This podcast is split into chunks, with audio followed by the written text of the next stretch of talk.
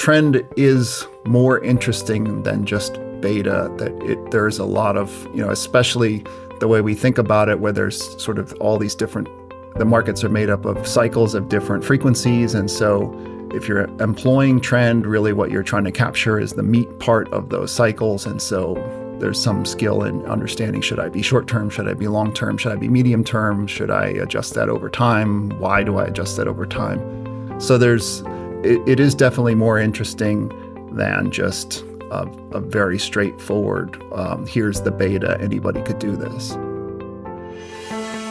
Imagine spending an hour with the world's greatest traders. Imagine learning from their experiences, their successes, and their failures. Imagine no more. Welcome to Top Traders Unplugged, the place where you can learn from the best hedge fund managers in the world so you can take your manager due diligence or investment career to the next level. Before we begin today's conversation, remember to keep two things in mind. All the discussion we'll have about investment performance is about the past, and past performance does not guarantee or even infer anything about future performance. Also, understand that there's a significant risk of financial loss with all investment strategies, and you need to request and understand the specific risks from the investment manager about their product before you make investment decisions. Here's your host, veteran hedge fund manager Niels Kaastrup Larsen.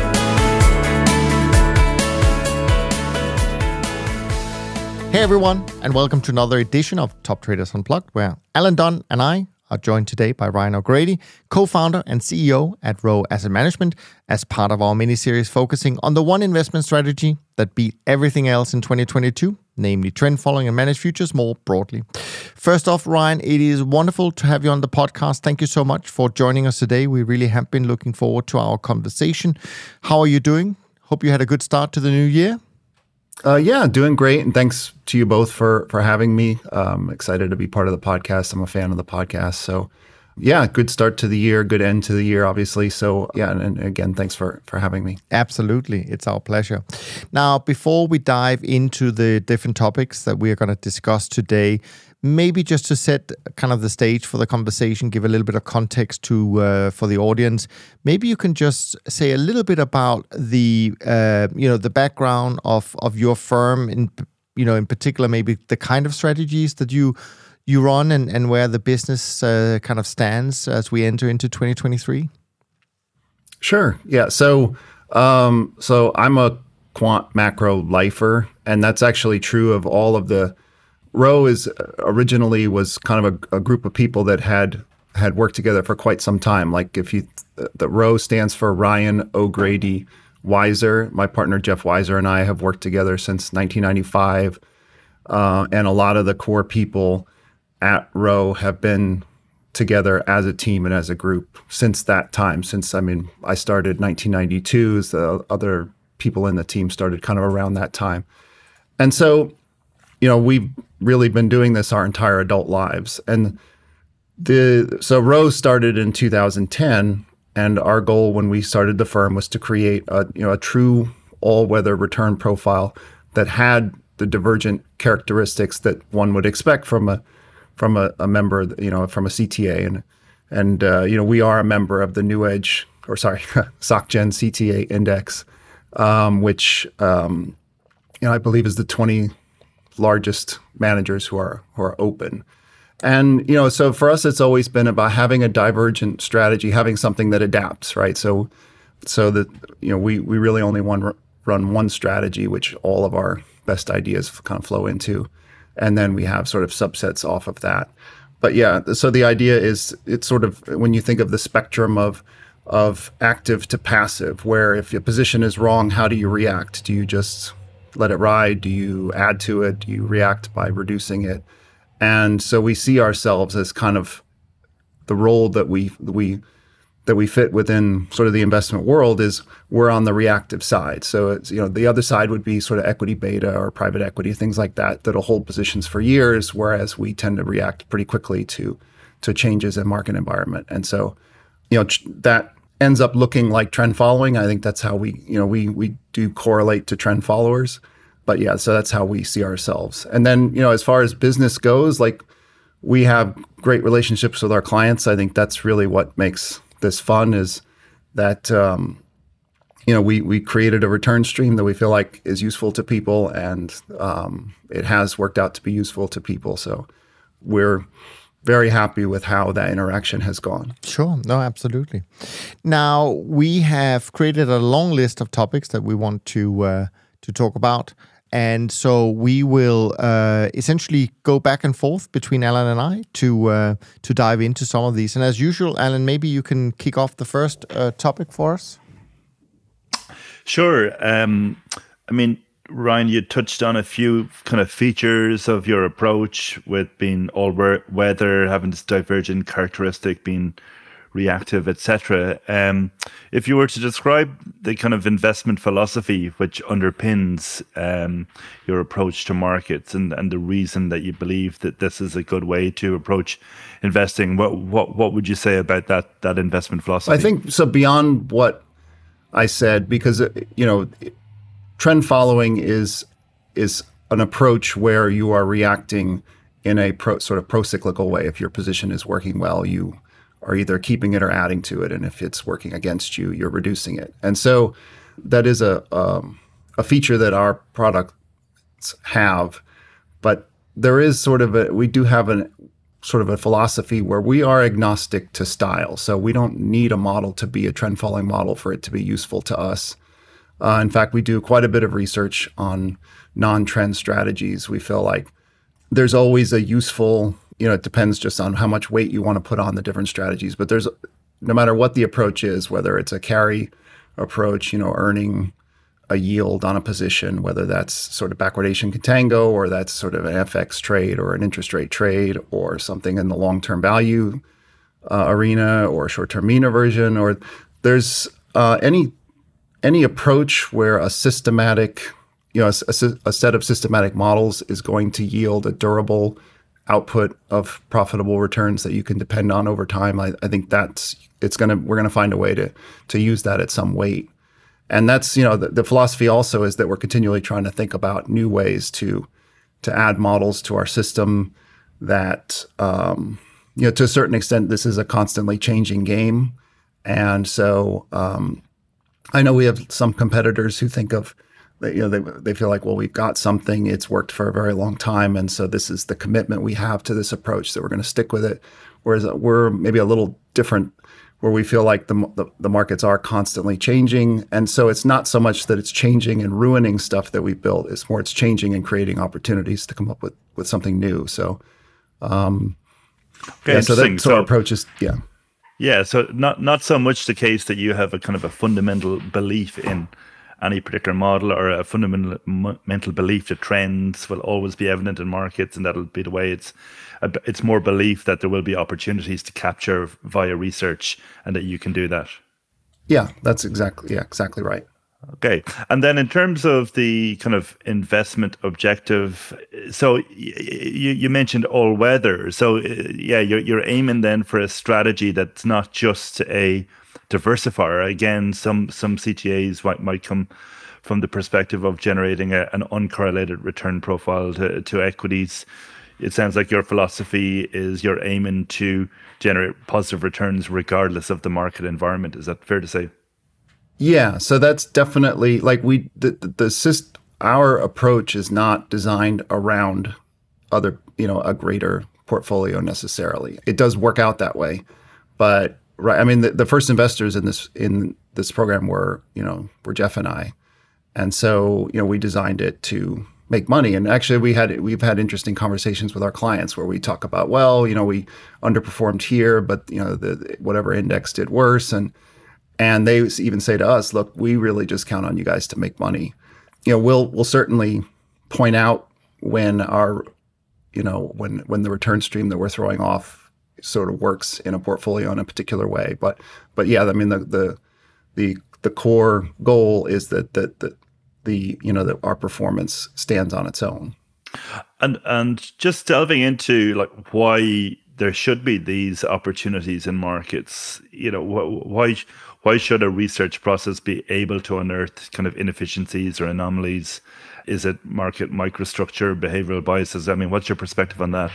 I, I guess it's it's you know all of it, right? So this is a closed system of market participants, and Um, there are some people who play, you know, well or try to play well, and we sort of fit in that category of we are in this system. System, I mean, like the markets that we trade in, uh, trying to you know earn a positive return. There are other people who are in this system for some other reason, for you know risk mitigation, or and then there's just some people who you know there's behavioral biases or you know the greed fear cycle or you know then there's even people who run strategies where they're forced to do a trade that they may not want to do like you know some sort of risk parity system that when vol goes up they are forced to sell their positions whether they believe that's a good idea or not. So that mix of participants some of whom are you know making it's it's really about trying to make the most good decisions versus trying to avoid the most avoid mistakes or avoid. Uh, so that's kind of on the active side, how you know someone who has a, a, solid approach is able to to succeed versus you know there's there's some participants out there who really are not interested in you know they're not part of the market for profit. I mean the there's in the foreign exchange world there are central banks who you know have no interest in you know profitable trading. Their interest is in smoothing you know, monetary policy or something like that for their country. And so sometimes they're doing things that they know are not necessarily uh, profitable trades. They're doing them for some some other reason, and so that's what that's what creates opportunities for firms like us. Yeah, no, I'm, i want to stay on on some of these uh, topics. You mentioned uh, that you have kind of this all weather approach, but you also mentioned trend following and so on and so forth. And it kind of reminds me of of an article that uh, Cliff Asness wrote a few months ago. Um, I guess he was taking it from a standpoint of of trend following, but he was essentially saying that many of those who were identifying themselves as trend followers um, a few years ago kind of changed along the way, uh, adding more stuff to their uh, strategies, maybe as a response to fewer trends for a period of time, but maybe also, and, and I wanted to hear your perspective of this, maybe also because we are all being influenced to some extent, and maybe therefore we're all becoming too concerned about our Sharpe ratio, so to speak. What What are your thoughts uh, on on on that? Uh, you know, should should we be concerned about our Sharpe? Um, and um, yeah, Okay, so that paper was forwarded to me by a, a, few of our clients actually, and they said, "What you know? What do you think of this?" Because they know that um, that Rowe would kind of be the opposite side of what what that paper was arguing. Uh, and so, I guess the one difference between us and sort of the foil of that paper is that we've always been committed to having a multi-strategy approach. But the other thing about the paper was it kind of implied that you know, managed futures CTA has a specific role, and that role is, um, and you know, we don't necessarily agree with with that. That the role of of what we're doing that's kind of up to the to the purchaser. Maybe they have a different idea of what it's supposed to do. So um, so that was part of it. I mean, I think the other part that when we think about what is trend following, and trend following is not long vol. I think then that's that's not necessarily what the paper was about. But I do think it's important to to remember when you're when you're putting together a, a portfolio of strategies and you feel like, well, I need to stay committed to trend because trend is long vol, and I you know I need to be part of you know or, or I need to throw off a long vol P and but trend following isn't long vol. In fact, if you look at the skew, the daily skew of a trend following strategy, it's negative, and that's true for you know, a very long time. And it's because on huge shock days, usually trend followers have the wrong position initially, and then they eventually get to the right position. But really, what trend followers are is they're long, low frequency vol and short, high frequency vol, and they're also uh, short liquidity. I mean, they the trend followers require.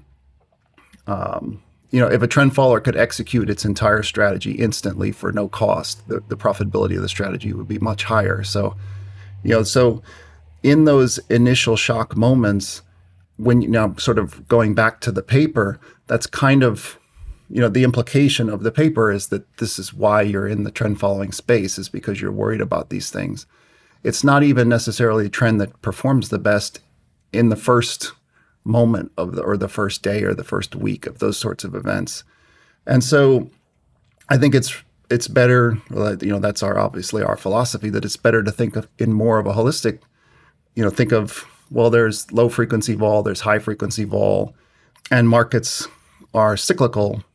That if you think of well, what is a trend following model? Like trend, if if you believe the trend is the right model to use to um, to replicate behavior that we see, then you would expect prices to reach infinity or zero with certainty eventually, and that isn't actually what happens. So, or at least you know not not to the extent that a true trend following data generating process would would imply. So, we think of there's long cycles where they're long enough that trend following approaches can exploit them, and then there are short cycles, and then you know the nature of cyclicality leads to longer term or even shorter term value mean reversion type approaches. And then in between you know, you have you have the ability to hold things and get paid for them. So to us, if you limit yourself to trend following, given the way that we see how markets behave, you're sort of you're just I mean, I compared it to a haiku. You're sort of limiting yourself. You're just you're saying, well, I'm going to approach, I'm going to exploit this part of how things work and not the rest of it. Yeah, no, interesting, and also just staying on on the on the paper a little bit because uh, I think Cliff introduced um, kind of this idea that trend following has a dual mandate. Uh, one was, I think, to make money, but also to make money in particular when when equities uh, were in a crisis. And I certainly remember when the term crisis alpha um, got introduced uh, after the financial crisis. Uh, I thought it was great. I'm not so in the in the same camp anymore because I think we just end in end in a debate about what is a crisis instead. But I know that you sit maybe a little bit outside of that, so maybe this is a question where you look in at the pure, more maybe more pure trend followers uh, in our space. Um, but do you think that? Um, I, I'm curious about what you think about maybe investors' expectation to what we as quote unquote or maybe I shouldn't say we in this case, but trend followers, um, what what investors should expect from a more pure trend following strategy if we take a step aside from what you're doing specifically, because clearly trend is part of what you do. Yeah, and I think from from the point of view of, of investors, pure trend and what we're doing are are pretty close, right? Like you know, it's sort of you see the differences more when you're right you know right down in it with a, another participant. But from the outside, I think you know our correlation is pretty high to to pure trend. Um, and so yeah, I mean, I it is actually something you have to be careful about when you're talking to people because you don't you certainly don't want to make any promises or guarantees of how you're going to perform in an equity drawdown. I think the right way to think about it is um, to sort of work from the other direction to say, okay, let's let's imagine a scenario where I mean, this one's going to be kind of self-serving since because it just happened. But let's imagine a scenario where both stocks and bonds go down 20%. What strategies could possibly make money in that environment? And so then, you know, whether the the trend followers of the CTA community do or don't, they could have, and or it certainly created a, an opportunity, a window of opportunity for them. So when you're trying to put a portfolio together, you know, certainly you did your job in including a divergent strategy, even if you know sometimes the setup of it won't work out the way you would have hoped. Like, um, I mean, equities in the in the past 12 months have been pretty difficult, even though they were in a downtrend. If you look at the the really strong performance of CTAs in the last 12 months, it, it had nothing to do with with equity. It had it was all about sort of interest rate moves and uh, commodity moves. But I I think it's still correct to think of it more as uh, let's imagine different scenarios, different possibilities, and just think about you know what what would be the right you know wh- who could do well in those types of scenarios, or, or and then who probably won't do very well, and then balance the approach that way. Yeah, no, I think that makes a lot of sense, uh, Ryan. And actually, what's interesting also is that even though on on a, on an industry basis, no doubt, 2022 was an important year, was a great year. Um, but it was also a year actually where there were uh, a lot of dispersion in returns at the same time. So um, again, a little bit about how you uh, how you implement your your rules and, and and risk management, and so to speak.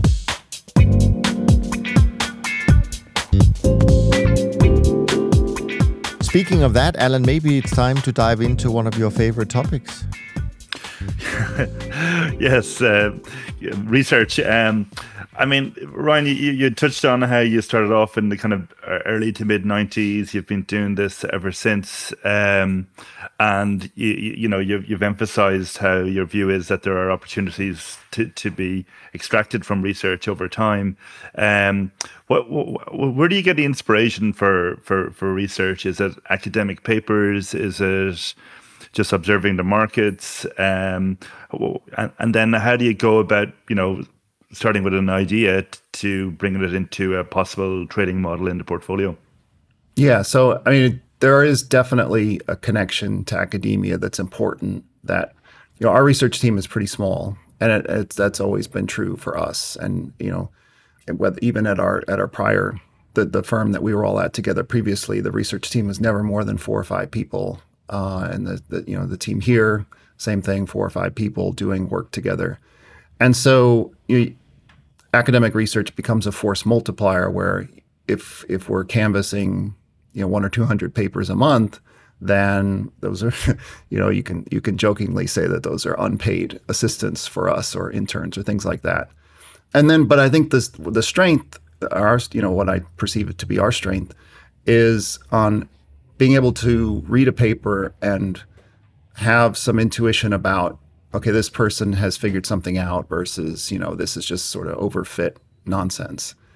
And I think there is kind of a, a balance where, you know, we have interns come in and one of the first things that we give them is like, here's, you know, it's, I fit the whole thing on like one piece of paper. It's like, here's some, some moving average crossovers and here's like a really simple carry concept. And here's just a basic moving average, you know, two standard deviations go the other way.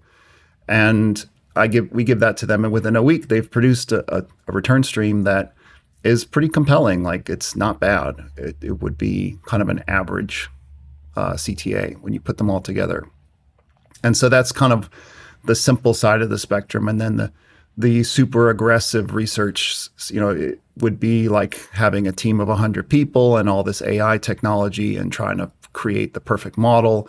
And so there's this really and there are firms like that too. There's firms with really simple models. There's firms with incredibly complex and you know approaches with huge research teams full of machine learning specialists and PhDs and things like that. And you know we find ourselves very comfortably in the middle of that. That we do you know the the issue with the super complicated approaches is maybe the intuition isn't there and uh, our industry is where you know the, there's not really statistical certainty on whether a model works or not until it's run for a pretty long time, and then when it's run for a pretty long time, there's not certainty that the conditions that led to its success are still, uh, you know, still apply. So, you know, an example we give all the time is the GSCI roll trade, where uh, there was an inefficiency in the market created by you know a lot of passive money on a commodity index that if you had an AI program would have found it, and a lot of you know, people in the sort of the middle of that range I described found it and profited from it, and then um, the the inefficiency was fixed and it went away. And so, you know, that's where intuition would come in and say, "Oh, I, you know, they fixed it. It's not going to be that that trade's not there anymore, and so we're going to stop trying to exploit it." The, the I guess the struggle, the rigor of of our approach is making sure we're we're in the right spot of we're doing as much work as we can do, but staying within the realm of that everything we're doing makes intuitive sense. And and then obviously, I mean, you're basically highlighting the the ongoing challenge of of of doing research, I guess, and and deciding what, what what's going to be persistent over time. But you know, so so what does that look like in terms of when you have your your system and then presumably go and and as uh, reassess lookbacks and and things like that. What, what what does it take to to kind of make changes to the system? Is it as much uh, is is it significant? deviations uh, from from in terms of performance uh, with the new system relative to the old system coupled with kind of some kind of intuitive assessment that that that it's the right thing to do or how do you think about that hopefully when if we're adding a model, it's because we sort of pre-understood a weakness in our. So, like, let's say you know, we're just sitting around chatting, and we're like, "Well, what if X, Y, and Z happens? How would our mix of models handle that s- scenario?" and we realize, uh, you know, maybe not so well. And you know, an example might be like crowding. Okay, let, let's say you know there's there's a lot of talk now that that our industry is going to see an influx of of capital over the next few years because that's pretty standard for when there's a big run in in the industry that there's the inflow comes 12 to 24 months later. And so then it's like, well, how will that impact our strategies? Is there an, an obvious negative to that? And is there a model that if that negative scenario presented itself, that this particular model would actually do really well in that spot. And so then if we we all are in agreement, yeah, okay, this type of model would do well in that spot, then we start doing the sort of lit review and and trying to develop that model before it actually becomes necessary or useful and then you know sort of have it ready so that would be kind of the best case scenario for how things get added to the portfolio and then the worst case scenario or not, or sort of the other would be you know we had a, a model that's um, that's core thesis was globalization. And you know it was pretty clear uh, in 2016 17 that that trend was reversing. And so that would be an indi- now that had nothing to do with the model's performance you know we didn't do like a, a t statistic or you know this that or the p value or any of those things to say this model should be turned off. It was just the the thesis behind it didn't really match reality anymore. And so, so we turned it off. Okay. And, you know, in the whole research world, the big topic in the last number of years has been, you know, machine learning and that, that, that, that there's been great strides in what can be done from a kind of machine learning perspective. And, you know, I, my sense is mixed success. Some some managers seem to have done well with it, others less so. Is that something you you've extensively used in your approach, and what, do you think are the merits and pitfalls of, of incorporating machine learning? I think, well, I mean, machine learning is is obviously really, really good at certain things. We just haven't seen that it's good at this yet. Like, I and there's probably people out there who have figured out ways to use it. Uh, I, but I think the issue is your your your what your your data set coming in is a constantly changing data set that is resistant to you solving it. So you know, you'll see the, this isn't quite machine learning, but like let's say someone writes down a series of rules on a piece of paper and says, "Well, I'm going to manage 10 billion dollars on this and make 10% a year." It's like, "Well, you expect the market to lose a billion dollars a year to you with rules you wrote on a piece of paper." And they're not going to that's not, you know, the the market will adapt. And so the market's constantly adapting. And that's where I think machine learning uh, might struggle that in all other machine, I mean, maybe with the, you know, spam email is kind of the classic example of how machine learning has gotten better. And spam is kind of a good, a good test for machine learning because spammers are constantly trying to adapt themselves to avoid getting caught.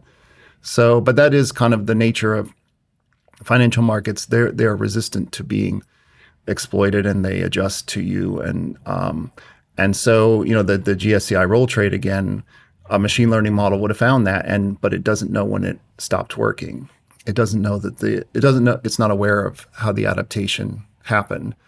You know linear regression is a machine learning technique just a very simple one. And so I, i'm not going to say we don't use it at all but it's it's we certainly don't use it to the extent where we have models that work and we don't understand why they work.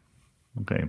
So i mean you, you touched on maybe the um, the example of you know the possible um, influx of capital into into trend, and, and that might be a model for consideration. Uh, you know, anything else? You know, uh, in broad terms, what are the new areas for, for research that that you're excited about? Is it alternative data sets, or is it just dynamic opportunities that might present themselves as as markets evolve? Well, I think yeah. I mean that you know thinking about how uh, uh you know flows definitely affect markets, and so that will become more important if the number or the capital behind strategies like ours increases. So that is kind of a big topic for us right now. And you mentioned alternative data. Like we definitely, uh, I mean, obviously, if you're an alternative data provider, you're you're knocking on every single door. So we get to see all these different things that people are collecting and doing. I think a lot of it it doesn't apply to us because it would be more for equity managers or you know long short equity things like that because you know we're trading big things uh, the ones, I mean, the one source of alternative data that does it's not not really alternative, but just maybe new to us would be some sort of statistics on what people are holding. Um, but I wouldn't say we're big consumers of alternative data. Okay, so it, kind of custody holdings, things like that, positioning and flows. That, that, that's kind of what you're getting at there. Yeah, the, and but even then, so it's it's tough because like um, the individual, you know, individual, you know, large custodian type names want to sell that sort of data, which we find to be kind of not not kosher or not cool, I guess. That they're sort of profiting from what their customers are doing. So that sort of data we we sort of shy away from. We don't um, but but regulatory agencies, if they're reporting data like that, then you know we'll we're interested in that. Yeah, just staying on that, just before I move on to um, well, I wanted to ask you a little bit about sort of different types of, of diversification. There there are kind of two um, topics that often come up on the podcast. One is kind of the the view about how many markets should you trade, but I'm also because I, this is my understanding of of what you've been talking about so far is that the diversification across different types of models is also something you uh, apply and and find uh, very valuable. So I'd love to maybe ask you to talk about what you think the difference is between the, these two types of diversification within a systematic uh, strategy, but also specifically maybe in terms of you know do you think there is kind of a, a, a limit uh, in terms of how many markets you really need to to focus on? Likewise, how many types of models you should uh, focus on? Yeah, so I mean, both have the same risk, which is so. Let's do it with markets. That's easier to to explain. So if let's say you have ten markets and your expected return expected Sharpe trading. Let's let's just stick to trend following. So you have a trend following system, a very simple trend following system. You apply it to one market, you assume the Sharpe of that is 0.2. If you could apply it to nine uncorrelated markets, now your Sharpe's 0.6. Uh, if those markets are really uncorrelated. And then as you move higher and higher and higher, you theoretically should be able to achieve a higher Sharpe ratio, and and you should theoretically benefit monotonically from adding markets. So the caveat to that and the risk to that is that as the number keeps going up, you're probably targeting a return, not necessarily sort of, you know, so if you trade one market versus 100 markets, you're probably going to put more than one one hundredth of your NAV on each market because you'll you'll say, well, I'm getting diversification. I still need to target a vol of whatever your target vol is, and so I actually have to trade two x or three x or four x what I would have traded if I only trade one market. And now you've introduced the risk that your your correlations are wrong uh, on those different markets. And so this is true both in the uh, you know you can make the same exact claim about strategies that are supposed to be different. And so you know within the markets the number of markets we feel like there is a there's kind of a right number and we're always thinking about what that number is and um, to the extent that it can be expanded. We obviously would love for that to be true. You know, one of the sort of markets in China that are not really open to non-Chinese speculators, or or maybe they are, but the sort of the way to to approach them are sort of unfavorable at the moment. Those, when you load them in, they look pretty interesting. Like they look like they could definitely add something. So there, you know, there's always going to be an opportunity out there for adding markets. And then same thing with strategies. You know, one of the things that you can look at for how to mix strategies and how to sort of try to give yourself some confidence or some assurance that you haven't made that over leveraging. So you sort of consider them at extremes, like what is the max position, long or short, these different strategies could get. And th- th- that's really where it matters um, in terms of making a big mistake, in terms of, you know, having strategies that you think are different that all of a sudden become similar uh, that's on, that only matters when huge things are happening. And so you can you can do a lot of scenario type analysis, both actual like sort of simulation and just you know, thought thought scenarios of how models should react. Um, but but again, you know, in both cases, I think there's you know, in theory, there should be nothing but benefit to adding, but in practice, there is sort of a, a sort of a backward bend at some point when you've added too many Yeah, and and and given your your your AUM now, how many markets do you actually trade? I'm not. I I, I don't know how. Diverse- It's yeah, so it's I think it's 97. okay, so about 100 markets. Okay.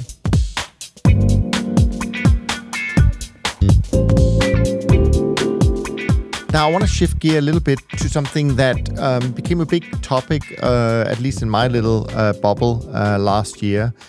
Maybe partly because uh, suddenly these strategies got a lot of attention, and and this time around some good attention because everything else was losing money, and so uh, suddenly replication of these strategies became a thing. And we saw uh, obviously one uh, particular ETF do really well in terms of uh, growth in AUM, uh, which replicates the SocGen CTA index that you uh, are a member of, and, and, and most of the people we're speaking to in this series are a member of. So, so I wanted to ask you a little bit about replication m- maybe how it feels to be replicated, but, but also maybe more importantly, what you think of um, because I- if you're familiar with the product, in this case, it's not a it's not a, a trend model. It's a linear regression of the data that SocGen uh, delivers. Uh, to your point earlier about linear regression and, and its limitations, but I'd love for you to talk about how you just feel about replication. Don't really want to put my opinion in, into your uh, thinking, but just how you feel about replication of these type of strategies. Obviously, you know the nitty gritty of them, um, so you probably also have some thoughts about um, what the pros and cons might be uh, if you want to try and replicate them um, using linear gr- regression of sorts. Yeah. So, in fact, we have a, a program that replicates. I mean, whatever it replicates whatever you put in, Okay, uh, and it it um, but it does Can, so. can it replicate medallion fund, Ryan? Because then I might be interested. well, not well. That's the thing. So it it it replicates out of a of a set of of really simple toy models. So it says, okay, I've got this this set of little models and very simple rules, and let me see if I can put together a mix of these different things to match the returns that I see.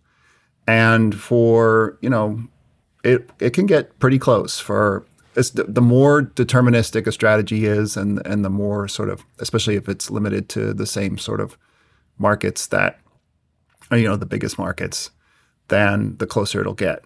And so, like that's reality. Like, you know, going back to the the the, the project that we give our interns, they can produce a you know pretty okay return with uh, and a, a, a a series that would have done really well in 2022 with very little knowledge and understanding and really just essentially fitting what other people have previously done. So that's our our job is to be better than that. So you know we're obviously very aware of of not just replications. I mean, it is kind of interesting to replicate a strategy that is now granted the CTA index is not pure trend, but trend is a strategy. So it doesn't really sort of doesn't need to be replicated. What it is is fairly straightforward.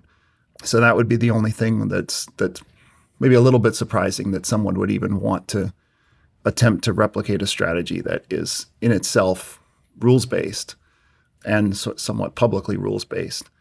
But yeah, I mean, we just we see that as a competitor. We under like we have people that we talk to who you know have have hired managers like that, uh, and that's what they want. Okay, so and we we've certainly seen that that as you say, um, uh, performance can certainly during uh, periods of time uh, be very similar, uh, and and maybe even sometimes higher than than the index it's trying to replicate. So that's that's fine. But since you know so much about this field, what are the risks that that you see these type of approaches present that investors may not see? Because they might they may just be focused on on the headline saying well we can by analyzing the data essentially pretty much get the broad exposure that these managers have and therefore we can do it at a lower fee. Um, so that's a compelling narrative frankly. Um, i personally um, think that there must be a trade-off here. So there must be some some risks in there, and um, I'm sure you have a much better view of that those risks, what they may be. So I'd love to hear your thoughts about it, uh, if if you could. Well, that's yeah. So I mean, when going back to our approach, that we think about how to be as anti-fragile as possible. So, um, so I guess the drawback to a to a formulaic strategy like that is it's not thinking in a forward way about what might impact it negatively and what sort of models could be added to the library that would mitigate uh, those periods. And so really it's all about how to how you perform in periods when let, let's just stick with trend following. So how do you perform when trend following is not performing well? And go, let's go back to the you know the sort of spectrum of complexity of, of a system. So you know people would ask uh, like how you know wh- why do you think you've grown and other firms haven't grown when you know when returns prior to 2020 were pretty mediocre in the entire space? And and you, you make this analogy about a bear chasing a group of people and it's like well, i don't need to outrun the bear i just need to outrun you. So having a, a sort of a mix of, of strategies that still maintains that sort of exposure that people are hoping to get from you, but not dependent on it and sort of and always forward thinking and always at you know not just even about strategies but also markets and and then you know various risk management techniques where all we ever think about is you know mitigating drawdowns because when you know if crude goes to $200 every trend follow, assuming it doesn't go there in an instant, every trend follower will profit from that. So that's not the hard part.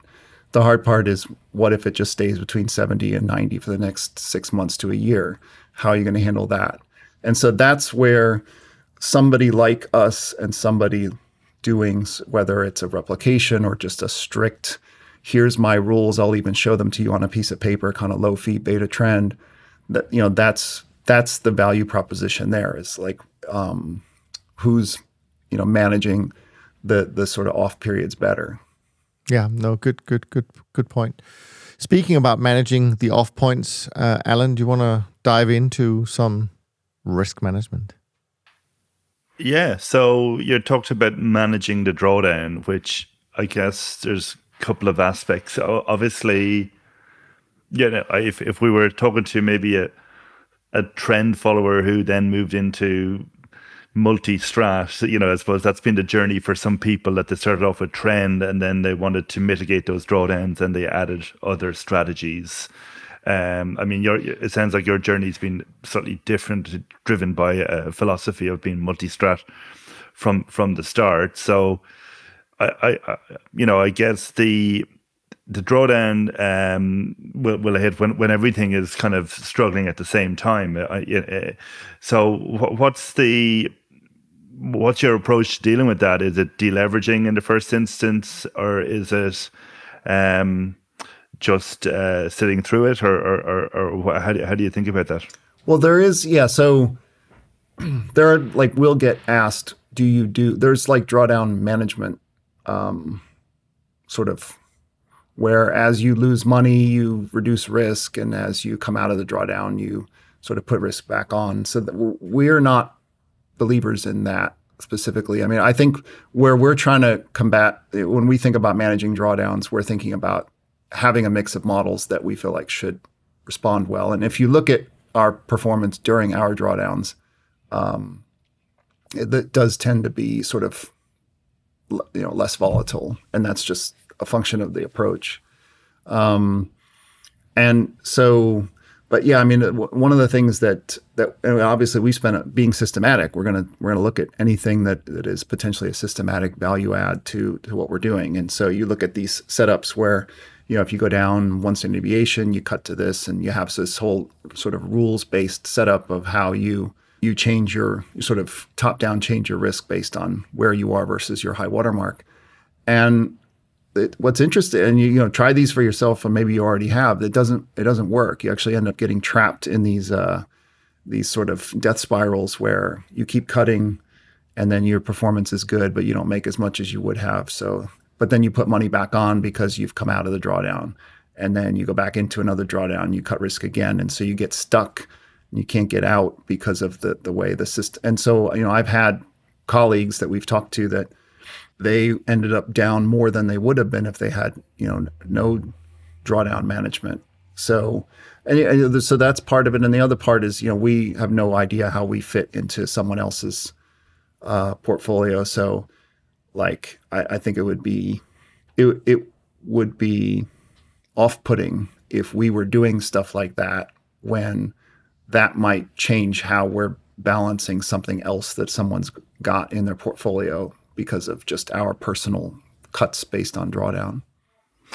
Um, you, I mean, you mentioned that you're kind of obviously multi-strat, but then present in terms of return profile very similar to trend following, and you know you're part of the index, etc. So is that is that just a function of the risk allocations, and that although it's multi-strat, that the trend following does tend to dominate either the risk allocations, or, or, or why is that? Well, it's yeah. So I mean, trend is is it's it's the presence of trend and the weight that it has. First of all, but even within so, like, let's say you're in a carry position, and carry, you're not necessarily paying attention to direction. The whole point is it's a yield, but certainly if you're, a, you know, you have a reactive philosophy, then if volatility goes up, you will cut the position. And so now you've taken on a, a trend-ish concept. And so, like, we've noticed that our carry, not just actually ours, but in general, carry tends to have a positive correlation to trend because when it's working, it, it tends to be left alone worse versus when it's struggling, then reactive strategies will will, you know, reduce the certainly the notional value. And so then it will sort of pick up a correlation to trend in that in that way. And yeah, I mean in general, when you know when you're reactive, when that's your philosophy, then you will always have a correlation to trend since trend is a reactive strategy. Okay, and uh, I, in terms of managing your the, the risk in the portfolio, um, I mean, what what as you said, it's multi-strat, so you have trends, you've got carry type strategies, and I think you mentioned kind of value short term strategies. Presumably, then at times everything will line up, and you will have higher exposure. So it's kind of managing gross exposure, the, the philosophy, or is that kind of alongside a vol target, or maybe give us a sense on how you think about the, the, the particular metrics you're looking at? Yeah, well, there's definitely a peer, you know, just as a as a failsafe, there is a pyramid of various concentration and limit checks. So you're you're just trying to make sure you're not over concentrated anywhere. So because we'll get like, what if all your strategies say say the same thing? So they actually can't because um, I mean you can have situations for sure where two let let's say two of them are similar, like trend and carry certainly will will spend periods of time being similar to each other, but you know the whole point of of uh, mean reversion is you, you know going back to the cyclical way of thinking that you you know so like think of a sine wave it's it starts to move your trend is profiting from it then as it approaches the the sort of upper bound of where it's going to go, that's where you would hope your sort of value and mean reversion would start to lean against it. So the because the the pure trend approach, the one of its drawbacks is it tends to have its largest position when the trend is about to end. And so by thinking of markets more cyclically than than in trend, that's where you can design your combination of systems so that that in fact you've started to reduce as the cycle starts to to sort of exhaust itself. But certainly, we spend a, a considerable amount of time thinking about and checking and have systems in place to to sort of make sure there isn't over concentration. And and that that kind of idea of not getting too large at that point when the trend might reverse, but you know, is kind of a choice in, in a sense that at the same time, some of the big months in trend following is when you get the big position on and the trend extends. Um, so is, is that just a choice to try and deliver more consistency of performance as opposed to have that really convex return profile? Um, or is it just a be- do you think it's just a better way to run a portfolio over the long term? Well, that's like so there are people who they're just it's pedal to the metal, and they if something's going, they're not getting off that until they're told that they're wrong and it's going to be full. And so it's not necessarily true that we will not have that. If we are prematurely reducing positions due to a mean reversion model, that means that model's losing money. And so we we keep track of the how our different models are doing. That is different than us. And so actually like when there are people out there who that's their philosophy. And you know you can make an argument that there's a place for both of us like that that philosophy might be useful um, that there if you're only allocating let's say 1% to the space maybe that that sort of concept is preferable. So I, I think yeah it's it's we're we're aware of that approach and it's it has its merits and, and but for it doesn't quite fit with what we're doing yeah, you mentioned something earlier, Ryan, where you said um, people might ask, you know, why have you grown uh, during a decade where the industry has basically stayed um, without growth? If we take away uh, the performance growth we've seen uh, in 2022, maybe to some extent in 2021. And it also kind of brings me back to, um, I think, what happened after the great financial crisis. You also alluded to that after these periods of time, like 2008, maybe 2022, we may see an inflow of money to the industry with a lag of 12, 24 months. Now, how do you think we as as as participants, we as managers in this industry, how should we deal with capacity in general? And I guess one of the things that I wanted to explore a little bit more, uh, which maybe we haven't done in the um, other conversations is this balance between those who have essentially structured their uh, at least their trend following strategies as relatively low fee, uh, maybe even management fee only, and where you could say that the only way for them from a profitability point of view to m- make a, a big impact that is just to take in money from clients. Whereas other firms, where they focus perhaps more on the performance fee, they might be much more sensitive to the point about capacity. You know, where does it start to hurt performance? I'd love to hear your thoughts about this, um, both as a manager, um, but maybe also as an industry, because I think we got a little bit of a bad rap last time from 2008, and to some extent, people, rightly or wrongly, perhaps blamed it on uh, some issue with um, overextension of of capacity, even though I don't really think that that was the reason. But at some point, strategies do hit capacity. So how how do you think about that? Yeah. So I mean, you know, just a general statement about fees. I, mean, I think people charge as much as they can. So if a strategy is simple, then the fee is probably low because that's what the market will bear. And so it really just comes down to um, what what's the you know where does it fit in the like what's what is a strategy worth to somebody? And you know performance fees in general that's been you know considered favorable in our industry because it creates the alignment of interests that the manager is on the same side as the client and not you know a management fee only structure. While that might be uh, you know in a in a gangbuster year then you've you feel proud that you you hired somebody with a management fee only because you didn't have to pay that big performance fee. But on the other hand, there's more that that tends to be, and I think this is kind of what you were hinting at. It's more of an asset gathering exercise. Uh, and then you know to the next point about you know if if there is an influx of of money into the industry and how will that affect things and did it affect things? Well, I mean, what's interesting about 07 and 08, the money wasn't there yet in our space, so you know, those moves had nothing to do really with what our industry was doing. And so then the money came afterwards.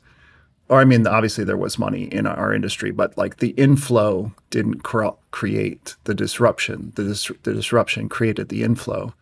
And, you know, when thinking about it going forward, you know, it's a, I come back to this again that when, if assets make large moves, then that's we'll be fine. If if, if uh, you know if we see another bout of inflation like we did in the first four months of this year, where that will be universally good for whether there's the amount of money we have now in the industry or double.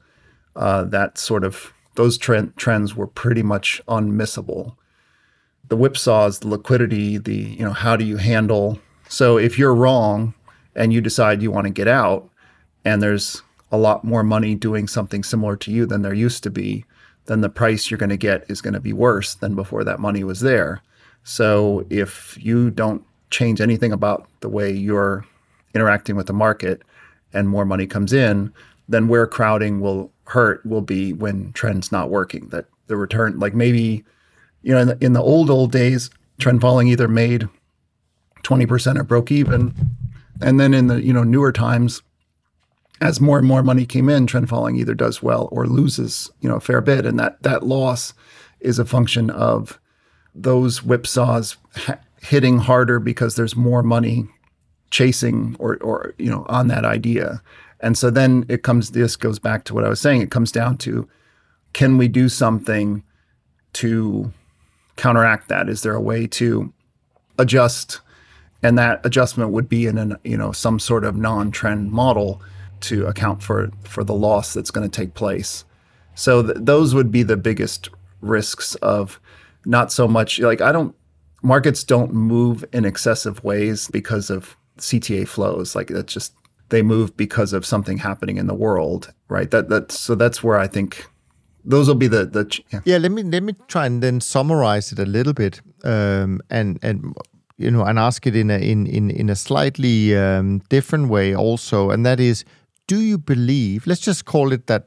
You know, the official CTA industry is now at maybe 400 billion. You know, do you think that there is a limit to how much money in the official uh, CTA industry, because obviously I'm sure there are lots of people doing trend following that we don't see.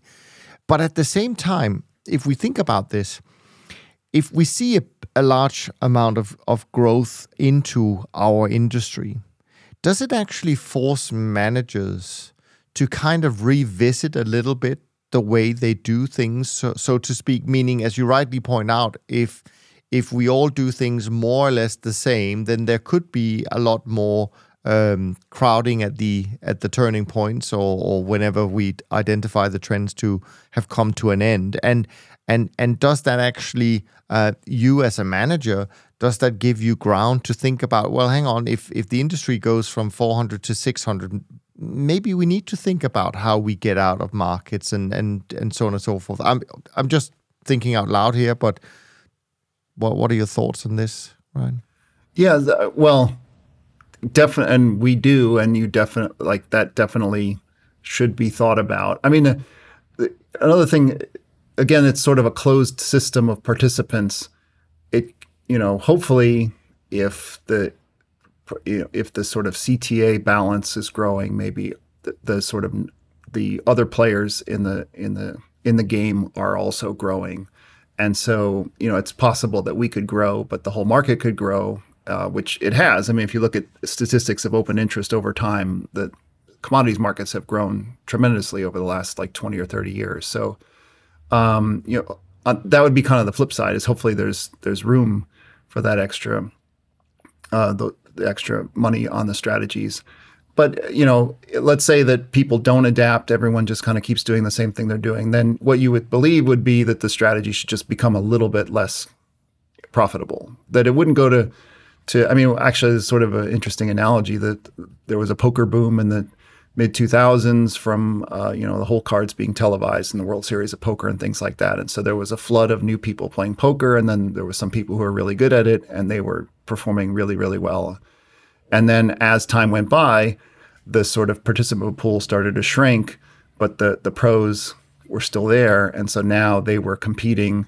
So for them, it was different. It wasn't that they were growing; it's that their pool was shrinking, uh, but sort of same scenario where the the percent of participants who are profit seekers was going up. So it didn't drive them away but it made it, you know, it just changed things to be a little bit more difficult. And then the best players had to adapt. And actually, I, probably what what really came from that is that you started to differentiate from the the kind of good players and the really really good players because the really good players could actually exploit the kind of good players and the bad players. So, you know, what what actually what could happen is it would put more pressure on the sort of overly simplistic approaches and actually sort of different then the sort of differential between the the the good and the just okay would grow. Yeah, no, I think that's a great point, Ryan. And actually, also, I'm kind of, while you're speaking there, I'm kind of reminding myself that when I started in this industry, there were less than $10 billion in total. And even back then, people were talking about, well, there's too much money to coming into trend following. And yet here we are. And I think that it's the adaptability and uh, just the smart minds um, that are in this industry that find a way to to deal with that, uh, which of course would be a, a, a positive problem. But uh, but let's see if investors, as you rightly say, will will be smart enough to to detect that some types of strategies might actually suffer compared to others, depending on uh, quote unquote their level of sophistication.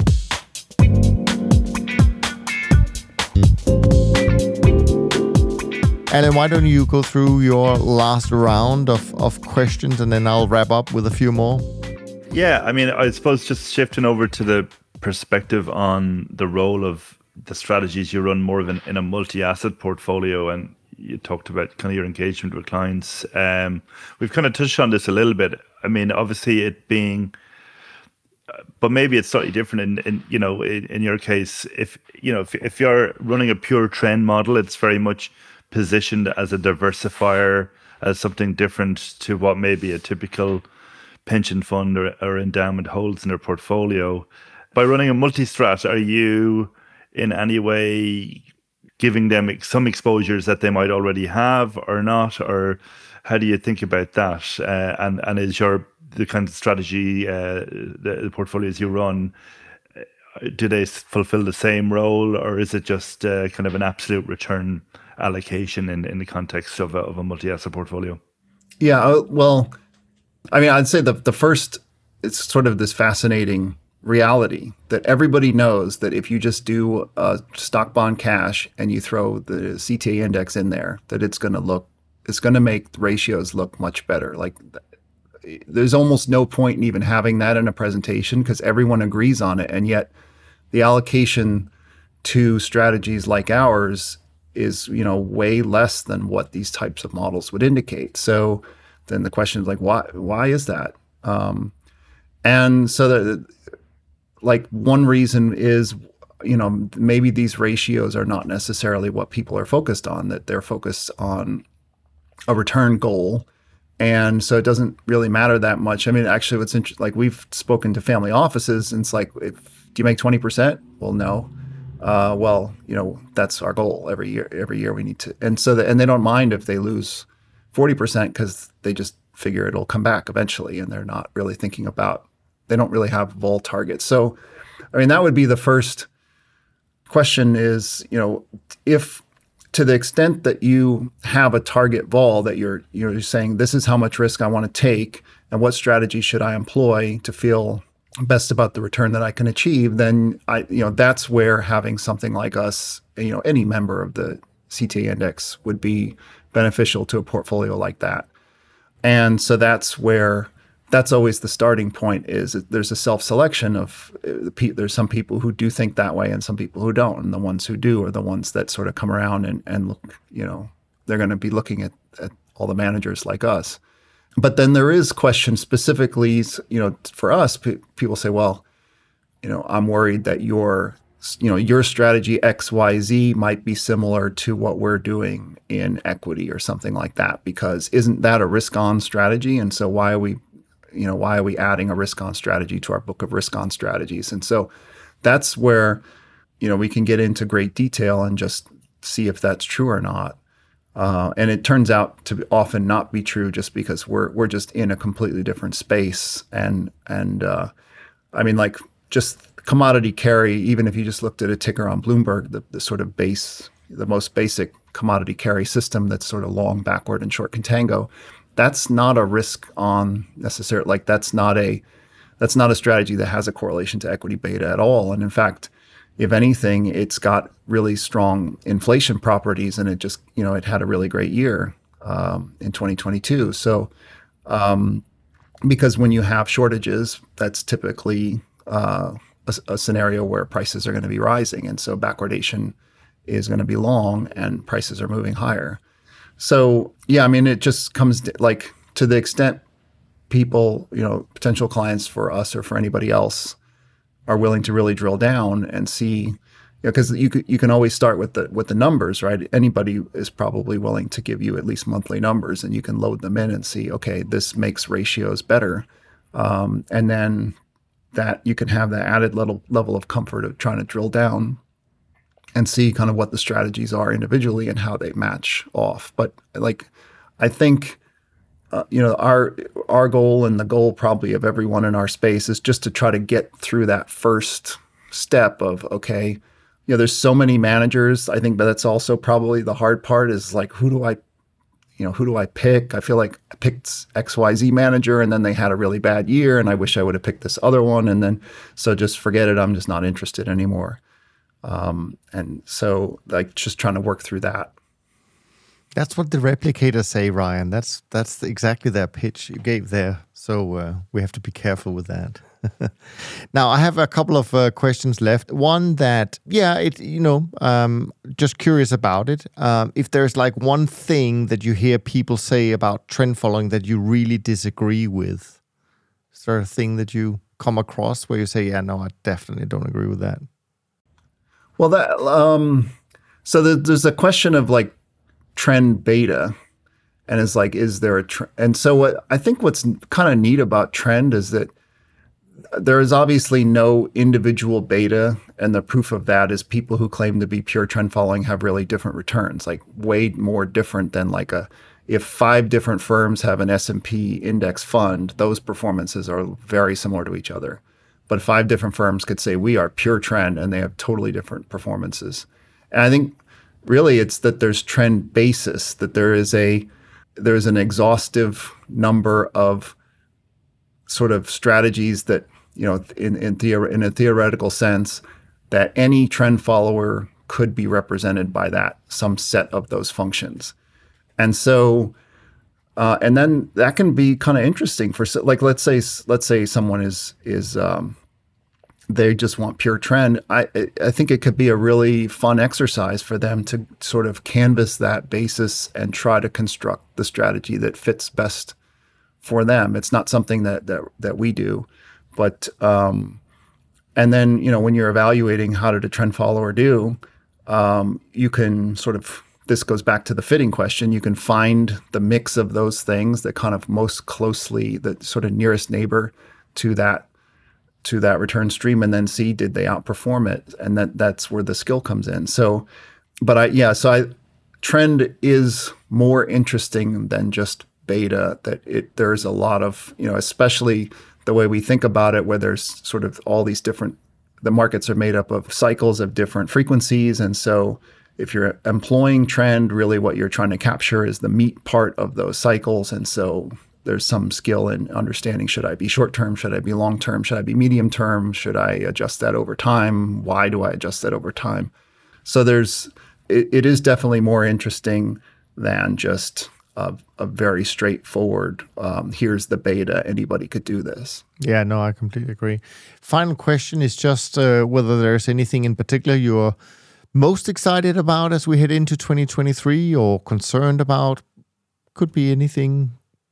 I guess, I mean, what we're, it's hard to say where, you know, our two best quarters are quarters where bad things happen. So, like, it's hard to, you know, that's, but that's just the, the nature of what we're doing. And uh, when I say we, uh, it's the whole space, right? So, um, so if you're like, well, what what are the compelling reasons to be in our space? It would be, you know, the, the, the argument that people made from 2010 through 2019 is, oh, well, the central banks controlled everything, so nothing could move, and, and that's definitely true for equities. Like that created a difficulty for trend following in equities, and actually, the sort of fascinating response to that is a lot of the sort of bigger names adapted by becoming much much longer term because it meant that they were long a lot. And so that adaptation ended up being disadvantageous in 2020. Um, so that's where you do have to be careful about sort of adjusting based entirely on past performance. So when we look at, okay, it's easy to say that the Fed, that this, or not just Fed, central bank control is probably going to be less than it was like over you know less over the next decade than it was over the past decade that their ability to control things should go down because as you it's more of a political statement that as you're seeing more and more populist governments, that sort of the old school approach of just kind of let the Fed do whatever they want and give them unlimited resources to do so. Um, you know, it's if anything, it's more likely to not be true than it is to be exactly the same. So that would be kind of the start. And then um, this was actually mentioned in one of your previous podcasts. Just the the the rise of sort of competition, nationalism, protectionism, inflation, uh, you know, versus a decade of globalization. So when global when you have globalization, everyone's cooperating. So why would crude go from uh, you know 20 to 80 to 20 you know back again in a period when everyone is sort of playing nice together? And so if you think in 2014, the reason crude moved so much was because countries were not playing nice with each other. That one group of countries was trying to put another country out of business by jamming the price of, of oil lower. So and that was a, you know a fantastic trade for for um, everyone in our space. So to the extent that those forces continue to grow, you know, this one of the big, you know, COVID was obviously a huge contributor to volatility, but the you know the Russian invasion of Ukraine was a huge contributor to volatility, especially energy volatility. So those types of events that are generally favorable to adaptive strategies, to strategies that don't have a bias, that don't have a benchmark, that that react to things and sort of lock onto them and stick with them. And so to the extent that it seems like that should be, you know, and so it's tricky because people come and say, "Well, did I miss it?" And it's like, "Well, think try to think 10 years like if if you know, that's kind of it's a really tough thing where if you try to think of trend following as something that you missed or that you you get in and you get out based on a view, um, that is a very difficult way to manage it because you're just always wrong footed. And so, to the extent that people have the more sort of steady state approach, we've seen you know profit taking, um, which is great. And then when you know and opportunities will come up in the future where maybe you know traditional assets will do well, and then you start to see that flowing back. Like that's the right way to play it. But anyway, I'm sort of going off topic there. That that, that no, no, it was actually no, uh, uh, it was great, and actually, it's uh, super to hear kind of a different explanation to some of the things we talk about. So I I really do appreciate that, and it's actually an excellent note to wrap up this fascinating conversation, Ryan. Thank you so much for being on the podcast and for sharing your thoughts and insights with us. We hope we can do this again sometime in the future. And to all of you listening today, I hope that you were able to take something from today's conversation onto your own investment journey. And if you did, please share these episodes with your friends and colleagues. From Alan and me, thanks so much for listening. We look forward to being back with you on the next episode of Top Traders Unplugged as we continue our deep dive into the CTA industry. And in the meantime, go check out the show notes for this episode and all the other resources you can find at the website. And not least, Take care of yourself and take care of each other.